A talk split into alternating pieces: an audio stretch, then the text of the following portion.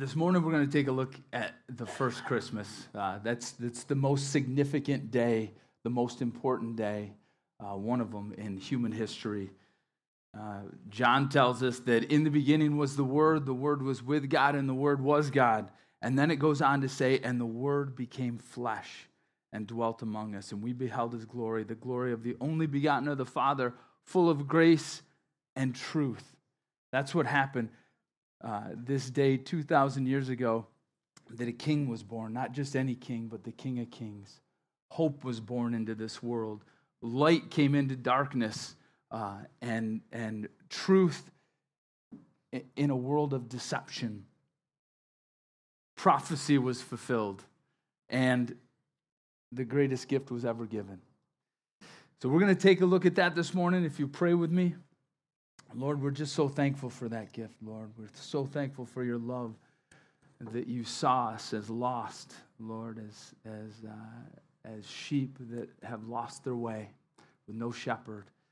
And you came into this world not only as a shepherd over the sheep, Lord, uh, but as the Lamb of God that takes away the sins of the world, that would die on our behalf, Lord. And we're thankful for that. We celebrate that this morning as we look at it. What a gift you've given us. Uh, we love you so much and just lift up this morning. God, I pray that you'd refresh our minds today. In Jesus' name, amen. This time of year should be a time of joy and peace and family and celebration and remembrance of what Christmas is all about. Uh, and unfortunately, this is the time of year uh, that, that can spark uh, different emotions, different feelings, uh, and it triggers, can, it, more than any other time of the year, can trigger anxiety and depression and stress and emptiness and loneliness. A time that should be a time of great joy can bring us at times some depression, some discouragement and stress, right? Uh, why? Because the message of Christmas and, and the gospel has been replaced, it's been suppressed, it's been forgotten. That the Bible says that Jesus Christ came into this world to save sinners. That's the message of Christmas. That's the reason he came. Jesus Christ came into this world to save sinners. But that message has been replaced, it's been forgotten. And I love Christmas. It's one of my favorite times of the year. Uh, I, love, I love to eat. Uh, so I love the parties. I love getting together with family. I love the music. I love decorations. I love the gifts. I love all those things. Um, but without Jesus, it never lives up to the hype, does it? Without Jesus Christ, it, it, it it's not what it's intended to be, what's it, what, what it could be, right? People are disappointed in their gifts, right? You know, you, if you're like me, sometimes you give the practical gift, the pan set. Right? A pan, set of pans, really? That's what you got me? Or, you know, another robe, right? Who, who, I'm not knocking anyone who got their wife a robe this year. or slippers, right? Or what if you got a piece of exercise equipment, right? That's bad. That's a no no at Christmas, right? The treadmill or the stair stepper, whatever it is. For our kids, the boxes can become more exciting than the toys. That's disappointing. You spend all this money on a on a toy and the kids are playing with the box and stacking them up and doing all this like play with that, right? Play with the Legos, not the box. I've asked the students here before, do you guys even remember what you've got? The students at our school you remember what you got last year for Christmas? A lot of them are like, mm, no, I don't, right? Because the hype comes, the gifts come, and then they're forgotten. They're broken, and you don't remember what you got uh, the, from the year before. I was a nightmare as a kid. Uh, my mom probably wanted to kill me. Uh, you know, I, without fail, you know, I'd be, I'd be, you know, as the gifts went out, she would do it like the night before all these gifts. She'd pack them in another room. Then that night, she'd, you know, put them under the tree Christmas Eve. I had been sneaking around though before that, and I knew which ones were mine, right? Uh, and it, without fail, at the end of Christmas, I would be like, Is that it? They're like another stocking. Anything I missed, I'd be reaching in the stocking. Like, is that the end of this uh, thing? Uh, uh you know, I, can I open your gift, Mom? Can I? You know, I'd ask her these things. Why?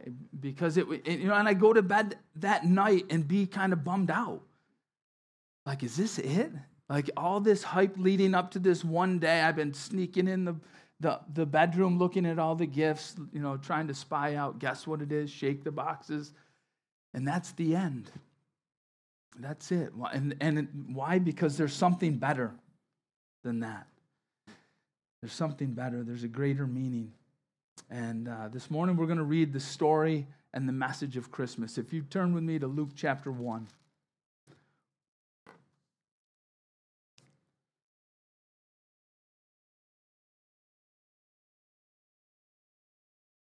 We're going to start with the announcement to Mary.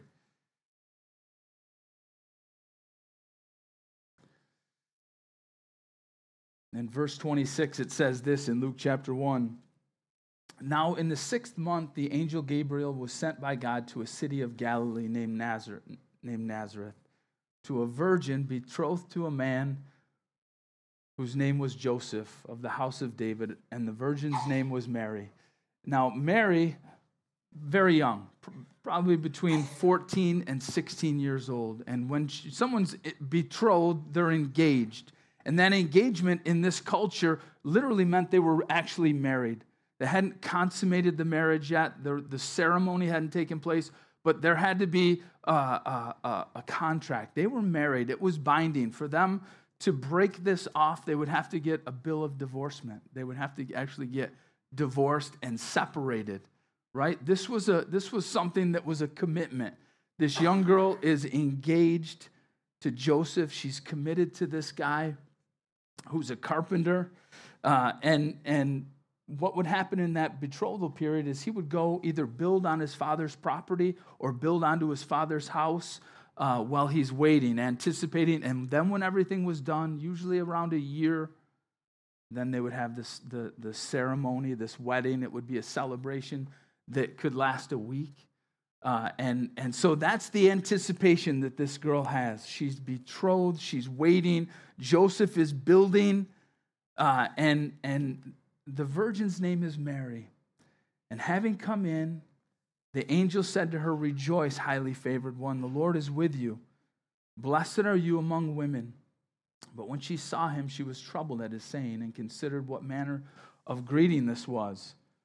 And the angel said to her, Don't be afraid, Mary you found favor with God. And behold, you'll conceive in your womb and bring forth a son and call his name Jesus.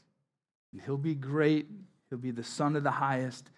And the Lord God will give him the throne of his father David, and he'll reign over the house of Jacob forever. And of his kingdom there'll be no end.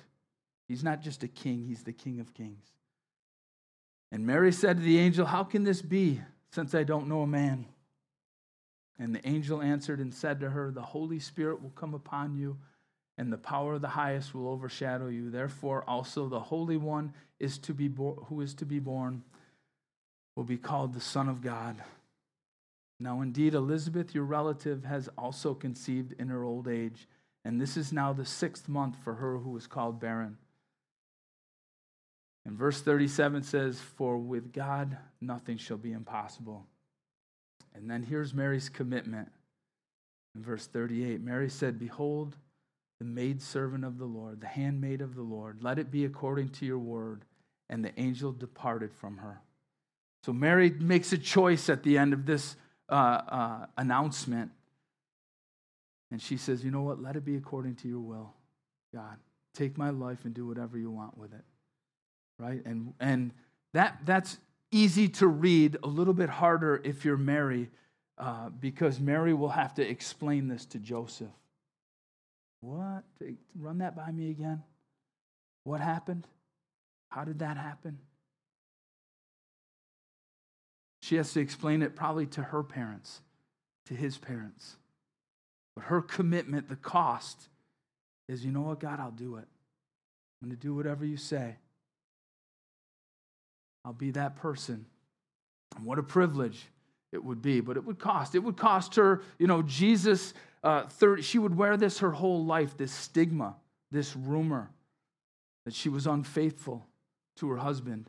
Uh, Jesus, during his ministry, the scribes and Pharisees, the religious leaders, says, would say, you know what, we're not born of fornication. We're, we're not born of an adulterous relationship, an affair. And Mary would, have, would wear that her whole life, allowing people, you know what, believe the lie. This is what happened. And people will do that. But she counted the cost. Hey, Lord, take my life at whatever cost. And I think that's what you have to do when you, when you want to even become a Christian, become born again. Lord, here's my life. It might cost me something. People might, you know, point fingers at you or, or say, oh, what have you become religious? Go to that church? Read a Bible. That's dumb.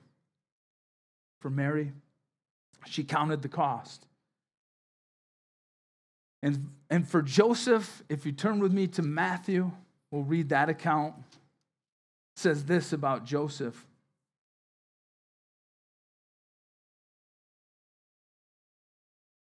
Because apparently Joseph wasn't buying it.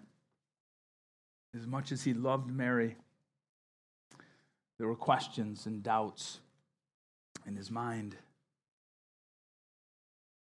And it says this in verse 18 of Matthew chapter 1. Now, the birth of Jesus Christ was as follows. After his mother Mary was betrothed to Joseph, before they came together, she was found with child of the Holy Spirit. And Joseph, her husband, being a just man and not wanting to make her a public example, was minded to put her away secretly. He didn't want to shame her, he loved her, just confused. He didn't want to make an example of her.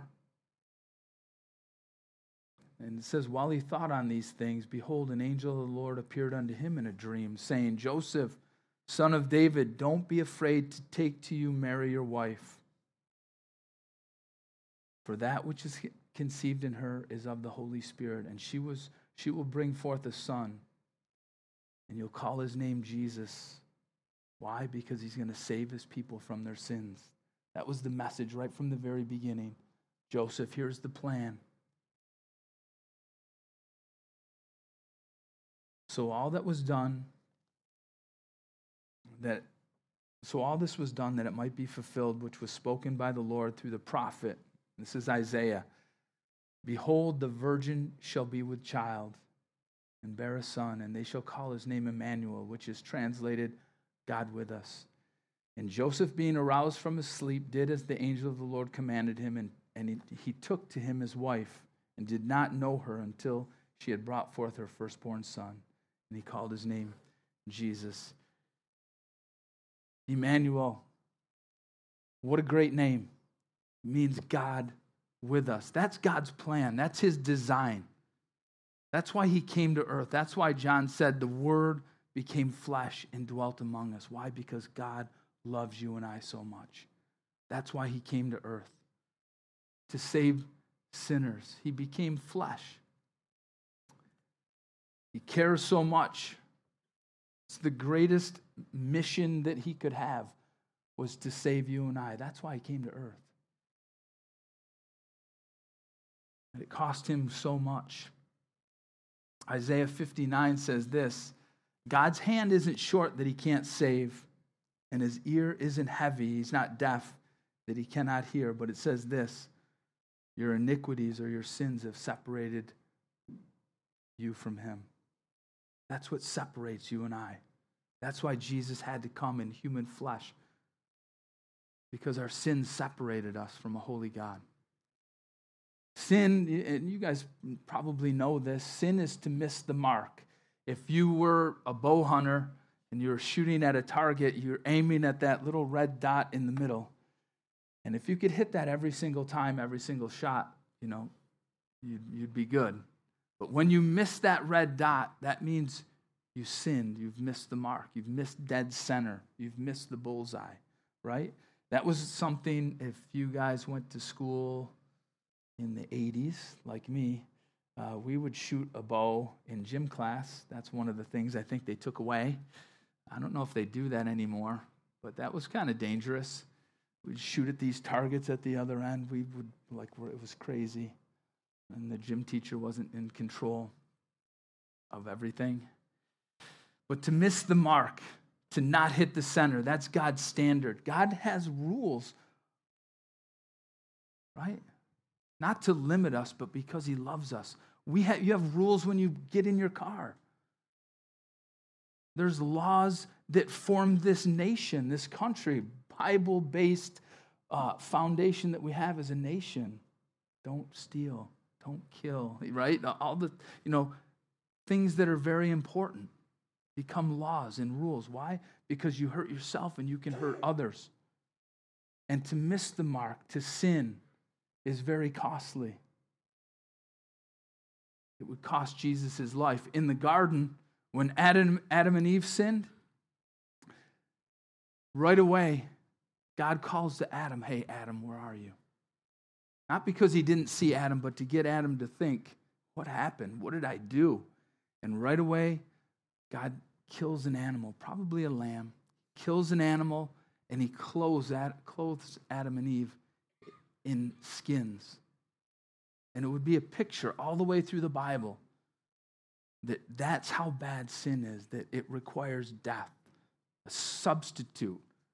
And all the way through the Bible, you see that a substitute, a substitute. Every year, uh, the Israelites would go in and perform sacrifices for their sins. And then finally, Jesus shows up, and John the Baptist would say, Behold, the Lamb of God takes away the sins of the world. There's the ultimate sacrifice. The Bible says all the other sacrifices, they just would cover your sin, but you'd still be able to remember them. They weren't completely forgiven. But when Jesus came, he came to abolish them, to forgive you and I, to give us a fresh start, never to remember them again. Amazing. His name is also Jesus the, the angel, or the, in this dream, the angel tells Joseph. Jesus, it means Jehovah is salvation. That God is coming to save. It says this in Second Corinthians chapter 8. For you know the grace of our Lord Jesus Christ, that, that though he was rich, yet for your sake he became poor, that you, through his poverty, might become rich. That's what Jesus did. He saw your poverty, my poverty, and he became poor to make you rich. He gave up heaven to give you heaven. Amazing. And there was another name that was given by the religious leaders. It was a friend that called, Jesus was called, and it was his nickname. He's a friend of sinners, right? Derogatory. It was, it was uh, not good that they were saying that. It wasn't a nice nickname. I don't know if you've ever had a bad nickname, uh, maybe in school. Somebody started calling you something you didn't like. Uh, but this is a nickname, friend of sinners. But that's why Jesus came into this world to become sin for us. People that appreciated that name uh, were people like the woman caught in adultery, the very act. People like the woman at the well. People like the man at the pool of Bethesda, who was there for 38 years paralyzed. People like tax collectors, people like the apostles, people like you and I appreciate the fact you know what? Jesus is a friend of sinners. He loves you and I. That's the message of Christmas. That's the gospel. That he cares so much, that he came to die for us. If you would turn with me to Luke chapter 2.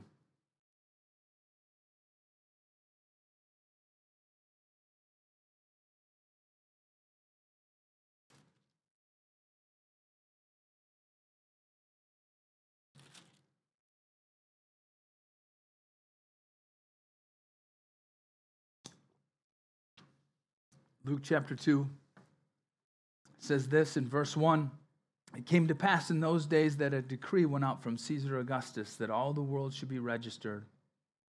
And this census first took place while Quirinius was governor of Syria. So all went to be registered, everyone to his own city. And Joseph also went up from Galilee out of the city of Nazareth unto Judea to the city of David, which is called Bethlehem, because he was of the house and lineage of David, to be registered with Mary, his betrothed wife, who was with child. Caesar Augustus comes on the scene. It's his rise to power in the Roman Empire. He defeats Mark Antony, comes to power, and the first thing he decides to do is tax the world. And the only way to do that is to get everyone back to their hometown, back to, back to the place where their origin was, so they could take a census. And it says, while they were there, verse 6, the days were completed for her to be delivered, and she brought forth her firstborn son and wrapped him in swaddling clothes and laid him in a manger because there was no room for them in the inn. God did this to fulfill a prophecy in Micah 5 2. It says this But you, Bethlehem Ephrathah, though you're little among the thousands of Judah, yet out of you shall come forth unto me one to be a ruler in Israel, whose going forths have been from old from everlasting. That's eternal, eternity past. God allowed this taxing, this thing to take place to get Mary and Joseph where they needed to be, where Jesus was supposed to be born, predicted 700 years before it ever even took place. That's how important this was. And God moved them. A little uncomfortable for Mary. She doesn't probably realize this when she tells the angel, Yeah, I'll do whatever you say. Fine, let it be according to your will. I'll do whatever. Well, Mary, that's going to include an 80 mile journey on a donkey when you're nine months pregnant and ready to have a baby. That might be a tough, a tough, right? I, you know, uh, who wants to sign up for that one? It's a time when when ladies nest, right? They they do the bedroom and get the crib all ready and the bags packed in the car and so when everything happens, they're like, let's go. We got to get to the hospital. Uh, she goes, no OBGYN. There's no, uh, no mom, no anybody there. She just got to make this trip. At a time when she wants to settle in and have her first baby, right?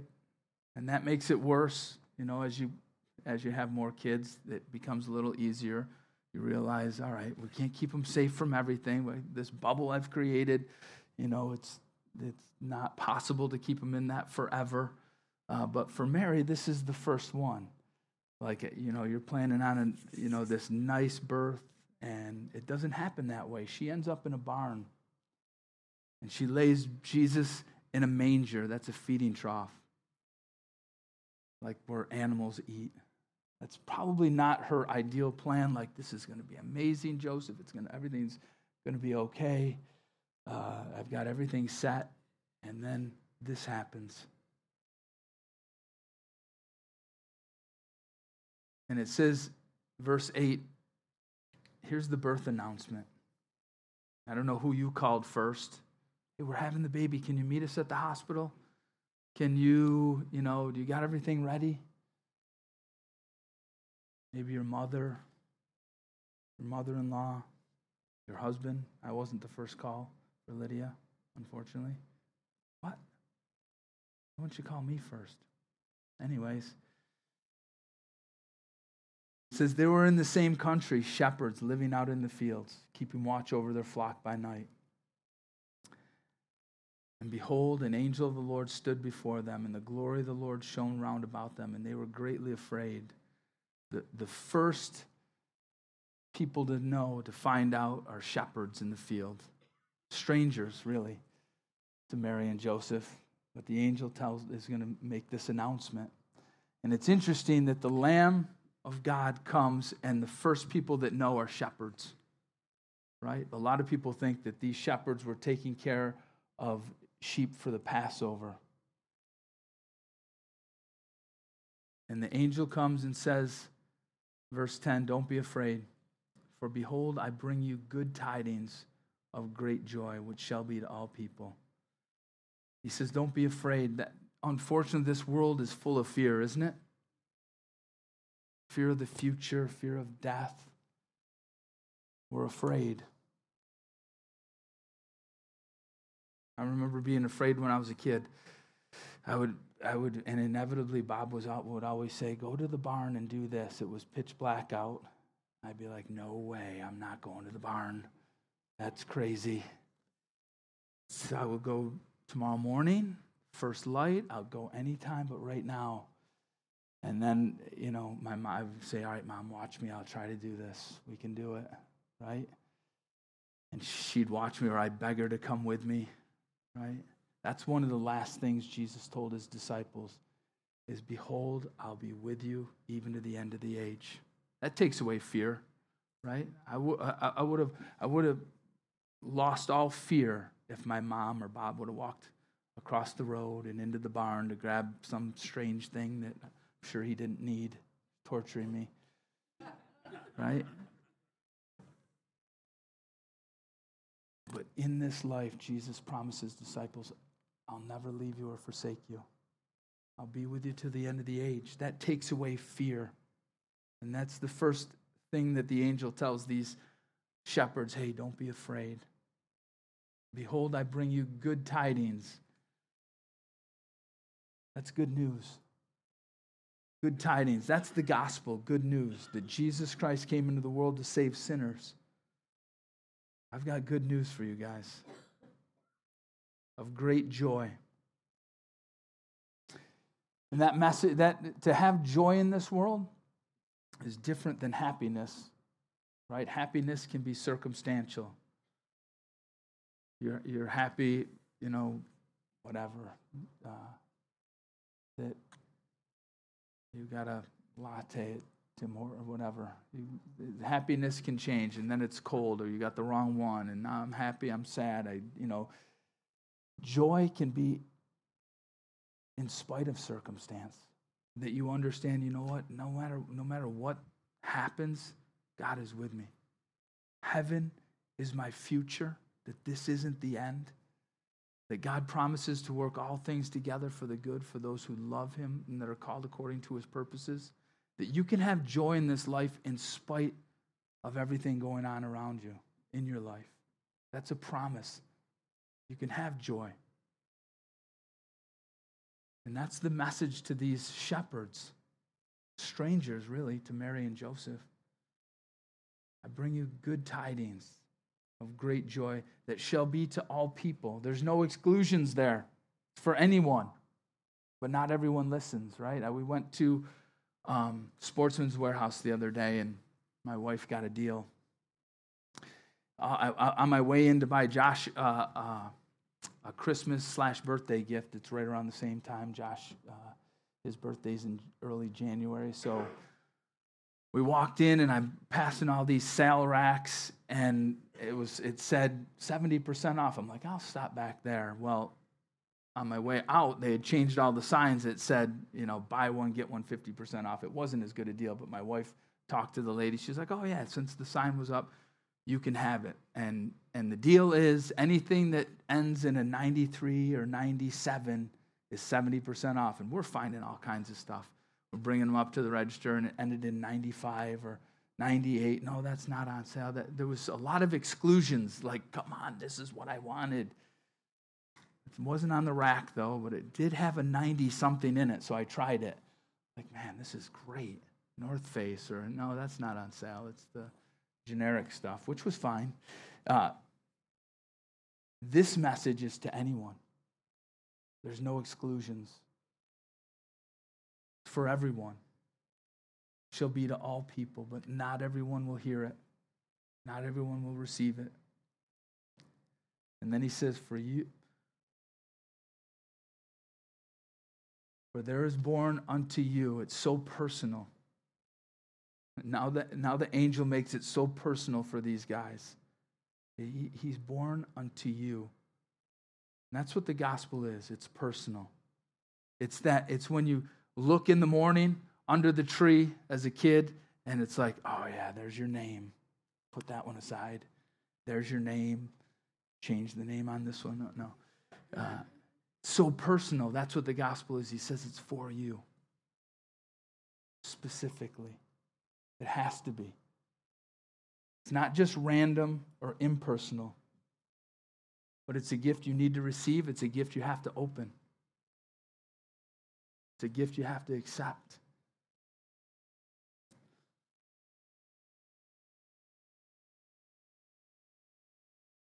Born unto you this day in the city of David a Savior, who's Christ the Lord. A Savior or to save, sometimes we use that word flippantly and it's lost its potency. We use it interchangeably with other words like, oh man, Martha sometimes brings me a coffee. Oh man, Martha, you saved me today, right? It doesn't mean the same thing that the angel is saying. Or somebody picks you up on the side of the road when you ran out of gas. Oh man, you saved me. I was going to be late for work or I was going to have to call somebody. Man, glad you stopped. You saved me. It's different than this, what the angel's telling these guys. What Jesus did is saved us from hell, saved us from eternal separation.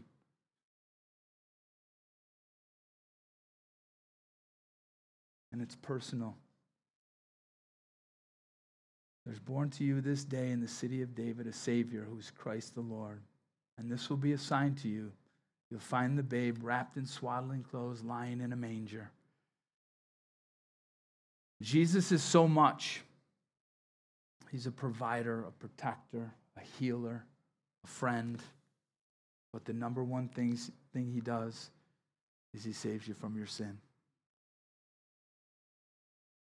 He gives you power over sin, the grip that it has on you, the power in your life that you cannot stop, and the penalty of sin.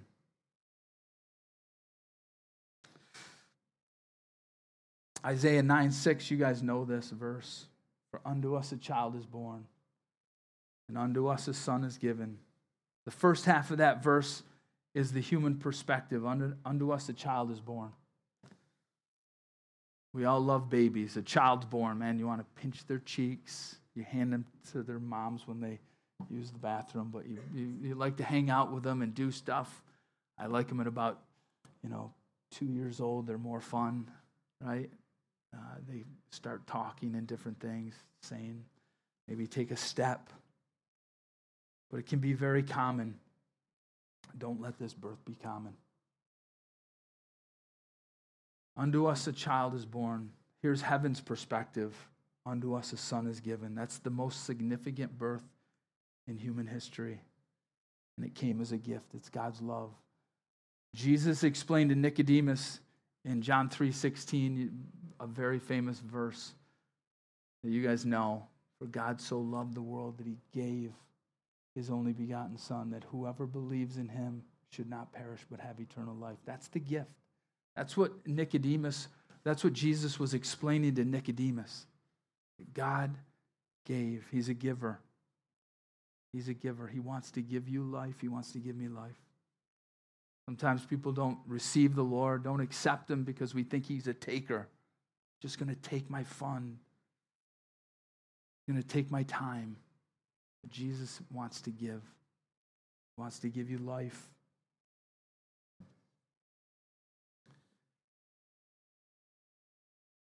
And it says, to whoever believes. It doesn't say behave because that would knock us out of the box because we're not behaved people, right? Even when you become a Christian, you're not sinless. You still fail and fall and make mistakes. Jesus lived that life we couldn't live. So he says, Whoever believes this message, Nicodemus, will not perish but have everlasting life. You know what's amazing? Everyone, you know, you, you, we sing the song about the wise men from the Orient, right? They came from the East. We read it in Matthew chapter 2. These guys came from Persia or Babylon. They came 800, 900 miles following a star.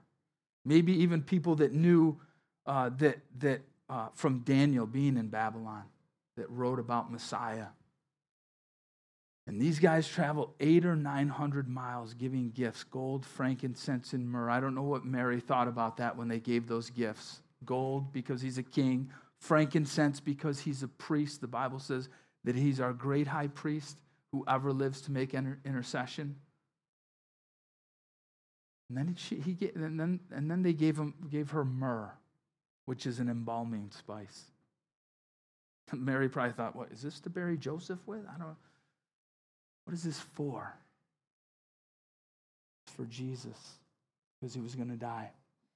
And right away, these guys came in and they miss, missed Bethlehem. They went to Jerusalem and they asked Herod, Herod, who's the one who's going to be born king of the Jews? Where is he going to be born? So, so Herod asks the scribes and the Pharisees, the religious leaders, and they know right away. Micah 5 2. Oh, Bethlehem Ephrathah, though you be little among the thousands of Judah, out of you shall come forth one who's going to be from eternity past. We know exactly where he's going to be born. But you know what? The only ones that went, they're only a couple miles away, five, six miles away. The wise men, they they kept going. All right, that's where we're going the scribes, the religious leaders, even though they were only a couple miles away, they knew right where Jesus was going to be born. They paid it no regard. They stayed right there. They didn't care. They didn't respond to the message, to the gift that Jesus was going to come and be born in a manger. Such a humble place. Why? In a barn with humility. Why? That it, it accepts anybody. If he was born in a castle, in a palace, Sometimes it might knock us out of the box. We, we would be intimidated. Oh, gee, how could we go there? But Jesus had the most humble birth because he cares for us. They had no interest in the gift. Don't let that be you today. If you're a Christian here today, if you're born again here today, remember what Jesus did for you. If you're not, Listen, that's a gift that's free. God's a giver. He came to give you life. He sacrificed his only son for you and I. He cares that much. So let's pray. Lord, we thank you so much, God, for your love, for your gift, for your sacrifice on our behalf. We thank you for Calvary. Thank you that it was so personal for us, Lord, that you're a personal God, that you, you'll never leave us or forsake us. And you came because you're a friend of sinners derogatory to so many people, and yet so people like me, people like us can appreciate it so much, Lord, because you came to seek and to save the lost. And that's what we were, Lord. So we want to respond to that message, Lord, that you love us. We thank you so much, Lord. Pray today we would remember that gift. In Jesus' name, amen.